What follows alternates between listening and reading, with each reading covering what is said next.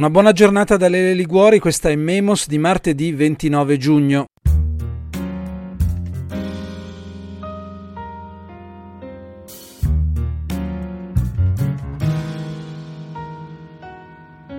È partita in alcune grandi città la raccolta firme per il referendum sull'eutanasia, promossa dall'associazione Luca Coscioni e Radicali Italiani. In tutta Italia, in tutte le città, poi sarà disponibile la raccolta di firme a partire da dopodomani, giovedì 1 luglio. Mina Welby qualche giorno fa ha detto che legalizzare l'eutanasia, oltre che un atto di civiltà, è anche un atto di giustizia sociale.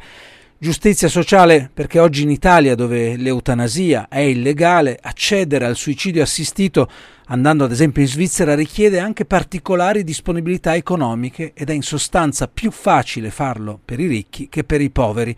E poi un atto di civiltà legalizzare l'eutanasia perché non si tratta di introdurre un obbligo ovviamente all'eutanasia, ma oggi in Italia anche le persone che sono contrarie a praticare l'eutanasia su se stessi potrebbero compiere appunto quell'atto di civiltà permettendo ad altri di farlo. Civiltà e giustizia sociale dunque. Su questo punto introduco l'ospite di questa mattina che è Marco Cappato. Buongiorno e benvenuto. Buongiorno a voi e eh, grazie anche un saluto ai radioascoltatori. Marco Cappato è uno dei promotori di questa campagna di raccolta firme. Allora, Mina Welby dice civiltà e giustizia sociale. Immagino lei sia d'accordo con lei, ma le chiedo perché. Ma, mh, mm, che possono accedere all'aiuto uh, alla morte volontaria in Svizzera sono letteralmente una persona su mille, eh, che possono ottenere eh, con un ottimo rapporto con una struttura sanitaria esattamente eh, qualcosa di simile a una eutanasia clandestina o di fatto, beh, ovviamente eh, questo può essere riservato a pochissime persone. Il diritto, le regole sono quelle che devono valere per tutti e quindi che ci, che ci diano in modo uguale a tutti la libertà di poter scegliere alla fine della nostra vita e questo è un fatto eh, che eh, in democrazia deve essere garantito indipendentemente dalle disponibilità economiche o dalle conoscenze di, del paziente. Perché l'eutanasia in Italia oggi non è legale? Che cosa l'ha impedito finora? La politica, la scarsa qualità della democrazia e della politica italiana. La prima proposta di legge è del 1984, primo firmatario Loris Fortuna, il padre della legge sul divorzio. Da allora mai il Parlamento ha avuto il coraggio, la capacità, la volontà di discutere questo tema, nonostante due richiami della Corte Costituzionale, una legge di iniziativa popolare depositata otto anni fa con 140.000 firme, ma nulla si è mosso ed ecco perché a questo punto lo strumento che anche la Costituzione prevede è quello del referendum. Allora, attualmente in Italia l'eutanasia è un reato, rientra nelle ipotesi che sono previste e punite dall'articolo 579 e dall'articolo 580 del codice penale, quello sull'omicidio del consenziente, l'istigazione o l'aiuto al suicidio. Il quesito che voi proponete agli elettori, su quali parti di questa legislazione agirà, andrà a mettere le mani in qualche modo? Allora, intanto voglio sottolineare che il comitato promotore del referendum è aperto a tutte le organizzazioni, soggetti politici, associativi, sindacali, quindi non è limitato a coloro che hanno lanciato l'idea. Il quesito propone una abrogazione parziale dell'articolo del codice penale del 1930, cioè in piena, in piena epoca fascista, eh, che è quello dell'omicidio del consenziente. Il referendum manterrebbe in vita la sanzione se la persona è minore o con deficienza mentale, se invece quello che la persona che chiede eh, di essere eh, aiutato a morire o chiede eh, di morire è persona adulta e consapevole, eh, in questo caso verrebbe depenalizzato il reato. Naturalmente poi ci vorrebbe comunque una legge per stabilire le procedure, ma si passerebbe dal principio della indisponibilità della vita scolpito eh, dal codice penale del fascismo al principio pienamente della autodeterminazione individuale, della disponibilità della vita, ovviamente entro certi confini e termini l'intervento legislativo che occorrerebbe poi dopo, nel caso appunto eh, vincessero eh, i sì a questo referendum, è soltanto, come diceva lei, di tipo procedurale oppure lì bisognerà andare a mettere mano per rendere ancora più chiari e consapevoli i principi che l'eventuale eh, referendum vittorioso dovesse affermare? Cioè soltanto una questione tecnica oppure si rischia che lì invece qualche manomissione, adesso la chiamo così, possa essere poi possibile? Certo, ma credo che la cosa più importante oggi sia proprio quella di dire finalmente ci sia un grande dibattito nazionale e una decisione del popolo italiano su questo tema. È la cosa più importante, ecco perché noi insistiamo sulla possibilità di firmare anche per coloro che non sono ancora convinti o non sono d'accordo.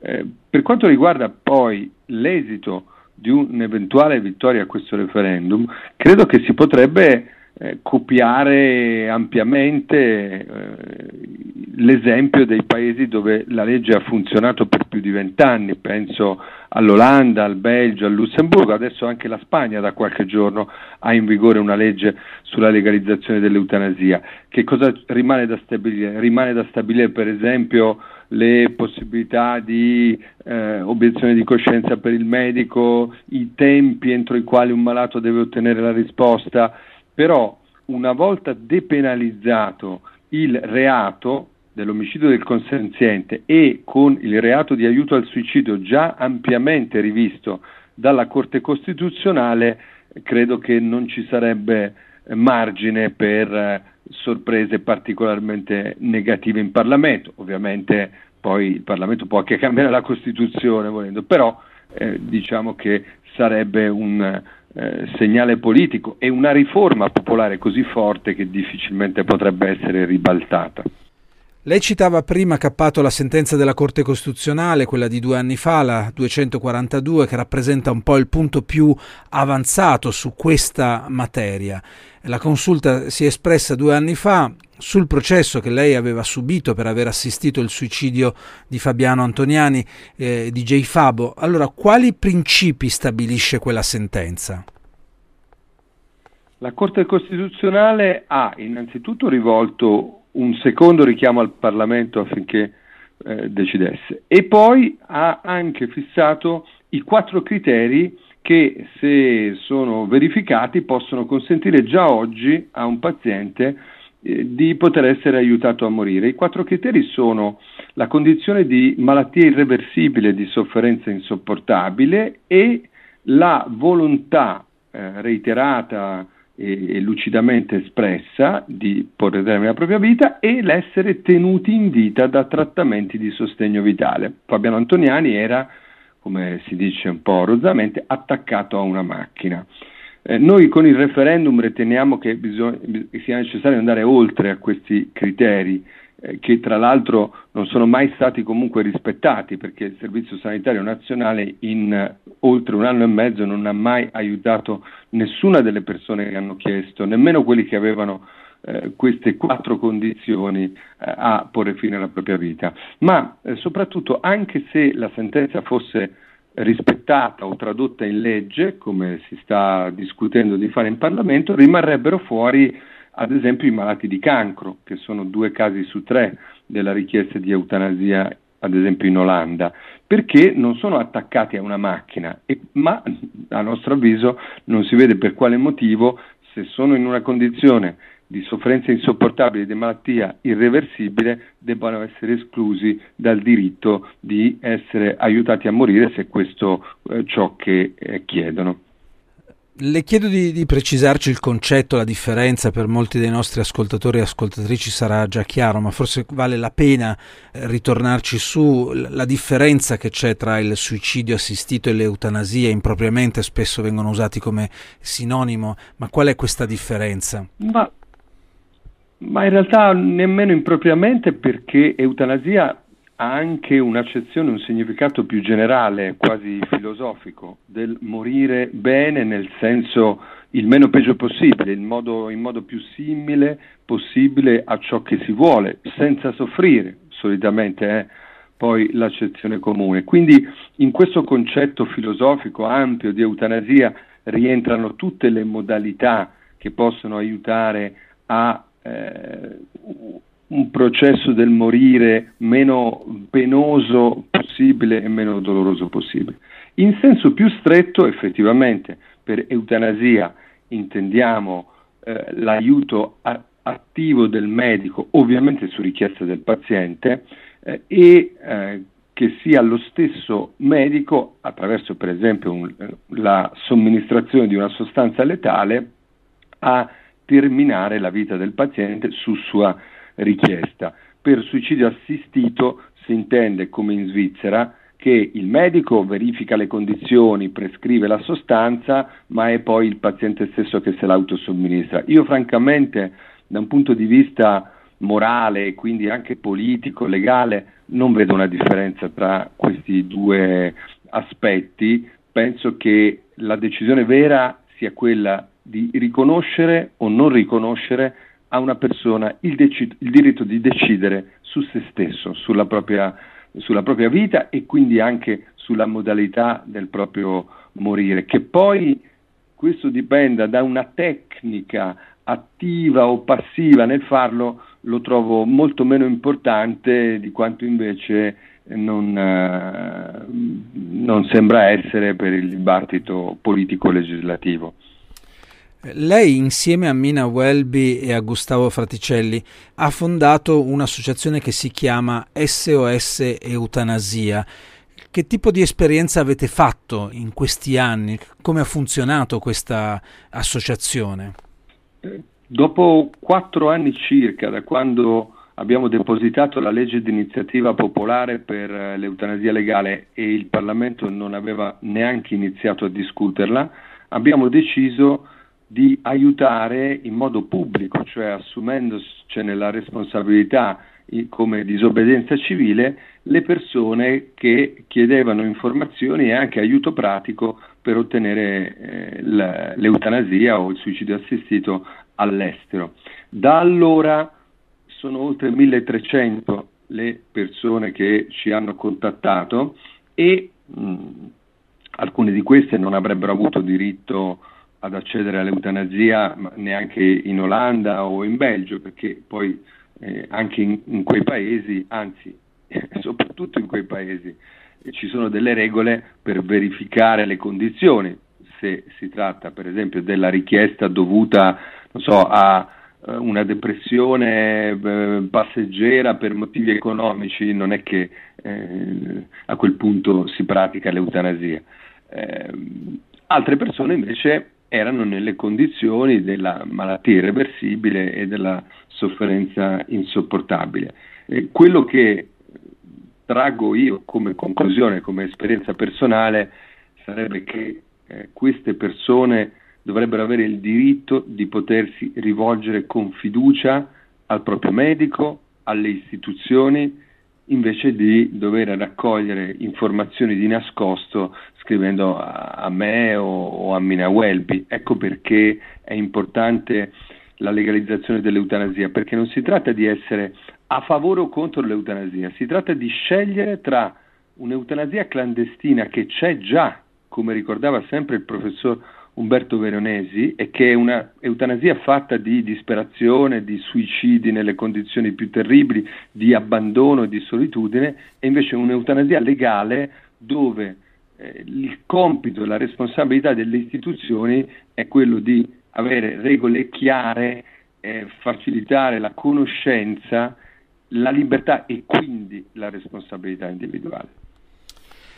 Cosa ne pensa del fatto che in un paese come l'Italia, qualora appunto, lo speriamo, dovesse esserci una legislazione che consente l'eutanasia, allo stesso tempo possa esistere un sistema sanitario che presenta dei punti di sofferenza, usiamo questo eufemismo nel rapporto tra il paziente e il medico di medicina generale, il medico di famiglia, il medico di base. Abbiamo sentito ancora in questi ultimi giorni quali e quanti problemi ci siano per l'insufficienza di quelle figure fondamentali di un sistema sanitario come i medici di base, oppure laddove mancano strutture adeguate, appunto, capaci di sostenere percorsi io li chiamerei comunque di cura, no? di relazione con il paziente, cioè quella, eh, quel futuro di una legislazione pro eutanasia in Italia ha bisogno che sia accompagnato da un rafforzamento, lo dico genericamente, del nostro sistema sanitario. Certo, ma è proprio un sistema sanitario che riesce a rispettare la vita delle persone le scelte di cura delle persone, che poi riesce anche a rispettare le scelte di fine vita. Non è un caso che Olanda, Belgio, Lussemburgo, Spagna beh, non siano nel mondo sicuramente tra i paesi con i peggiori sistemi sanitari.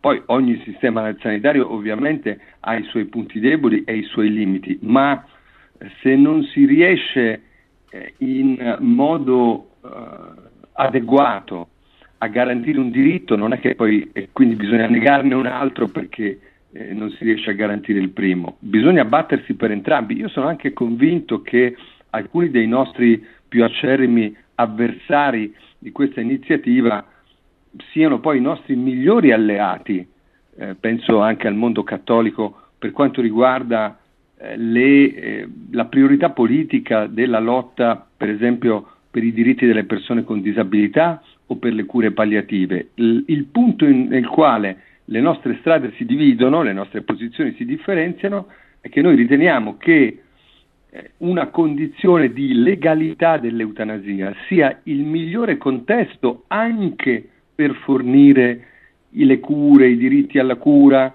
eh, e eh, quando una persona si può rivolgere con fiducia al sistema sanitario nazionale, magari chiedendo di morire, a quel punto il sistema sanitario deve poter avere tutti gli strumenti per verificare se quella persona è adeguatamente seguita, ma non solo da un punto di vista medico, anche da un punto di vista psicologico, psichiatrico, di assistenza sociale. La cosa più sbagliata è mettere in contrapposizione un diritto a un altro, cioè siccome non riusciamo magari a curarti bene, non riusciamo a, a, eh, combattere la, la, la, solitudine o a fornire assistenza sociale, allora ti vietiamo anche la libertà di scegliere. Credo che questo sia un ragionamento da respingere nel modo più assoluto perché diventa un, un accumulo di discriminazioni e di abusi, non una soluzione del problema.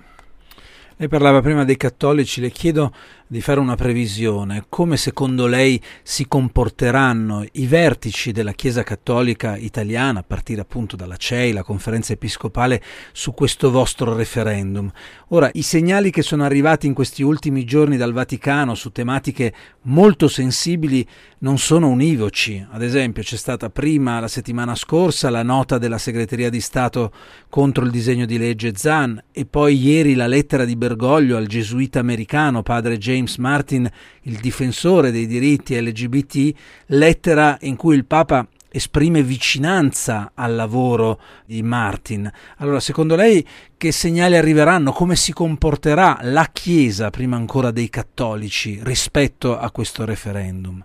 Eh, partiamo dalla base, che, prima che dal vertice. La Chiesa, nel senso letterale della comunità dei credenti, tutti i sondaggi parlano di 70 dal 70% al 90% di favorevoli in generale, ma anche della maggioranza dei praticanti della messa. E questi sono dati significativi, così come è significativo che il Belgio, eh, la Spagna, che sono paesi con forti tradizioni e radicamento della Chiesa Cattolica, hanno eh, legalizzato l'eutanasia e in Belgio, per esempio, questo uh, comportamento e questa linea ha coinvolto la stessa gerarchia ecclesiastica, quindi io non do per scontato che essere cattolico significhi essere contro la legalizzazione dell'eutanasia, anzi, e questo può riguardare anche eh, una parte del, del, clero o del dibattito teologico. Poi sicuramente la linea dottrinaria che è stata scelta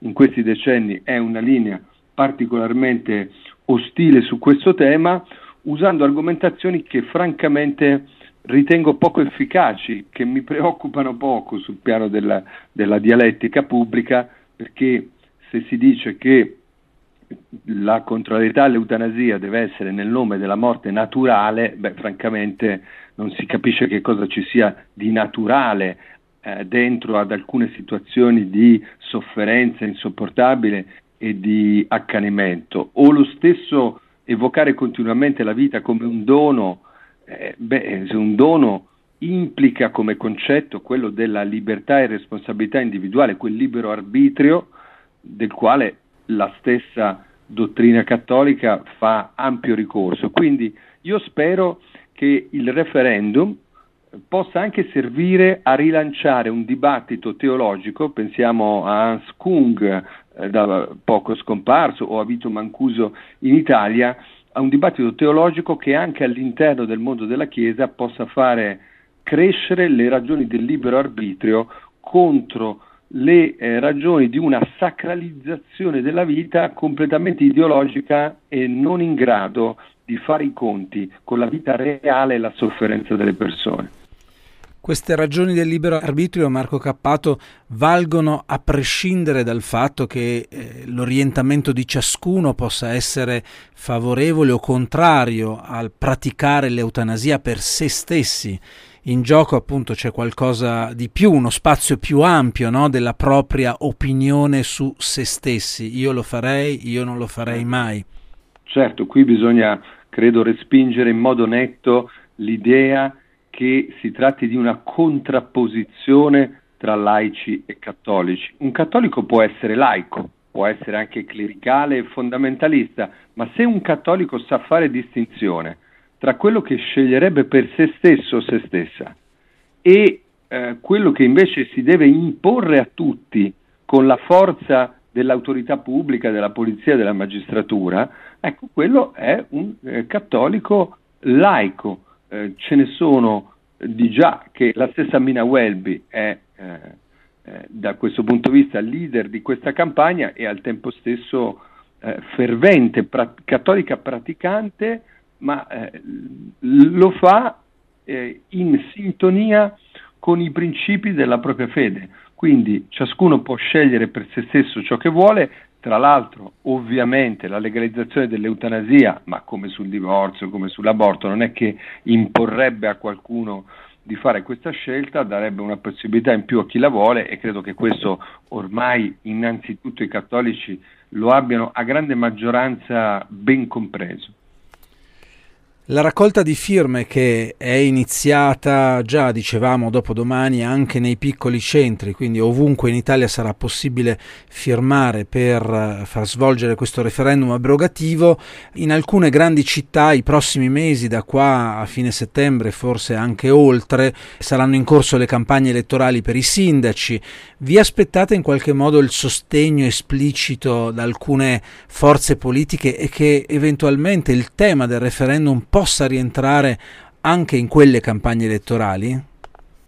I primi banchetti, tavoli di raccolta firme per strada stanno dimostrando una grande risposta delle persone e quindi questo è già il primo elemento di fiducia. Abbiamo finora registrati sul sito della campagna oltre 7.000 volontari e volontari, ce ne servono almeno 30.000 eh, per tutta la campagna fino al 30 settembre.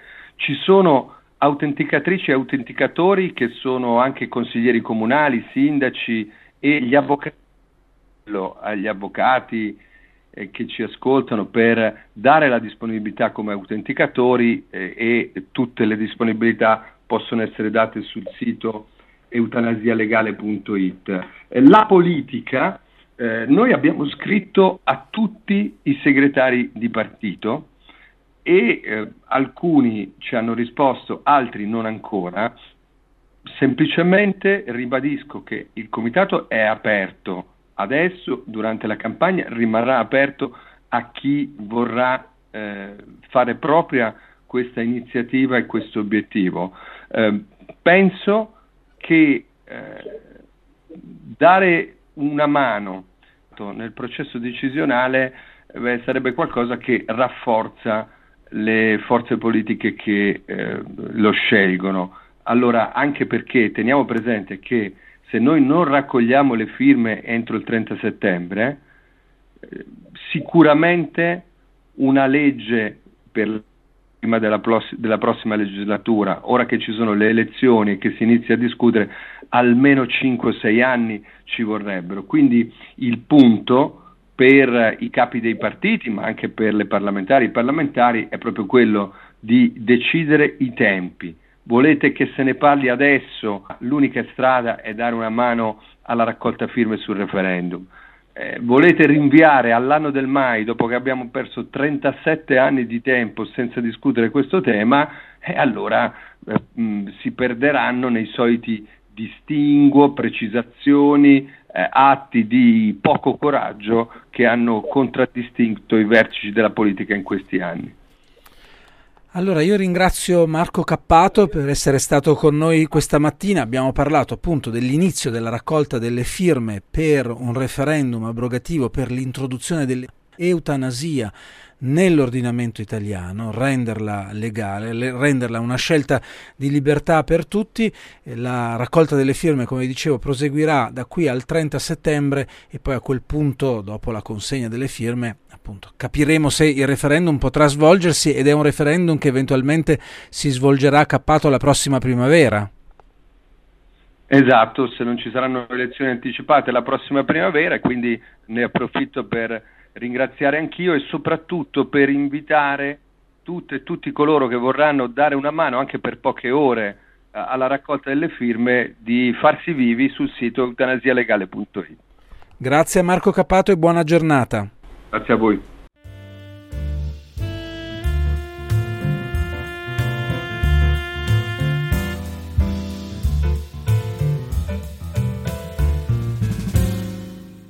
Era Marco Cappato dell'associazione Luca Coscioni che è uno dei promotori del referendum, della raccolta di firme del referendum per l'introduzione dell'eutanasia nell'ordinamento italiano.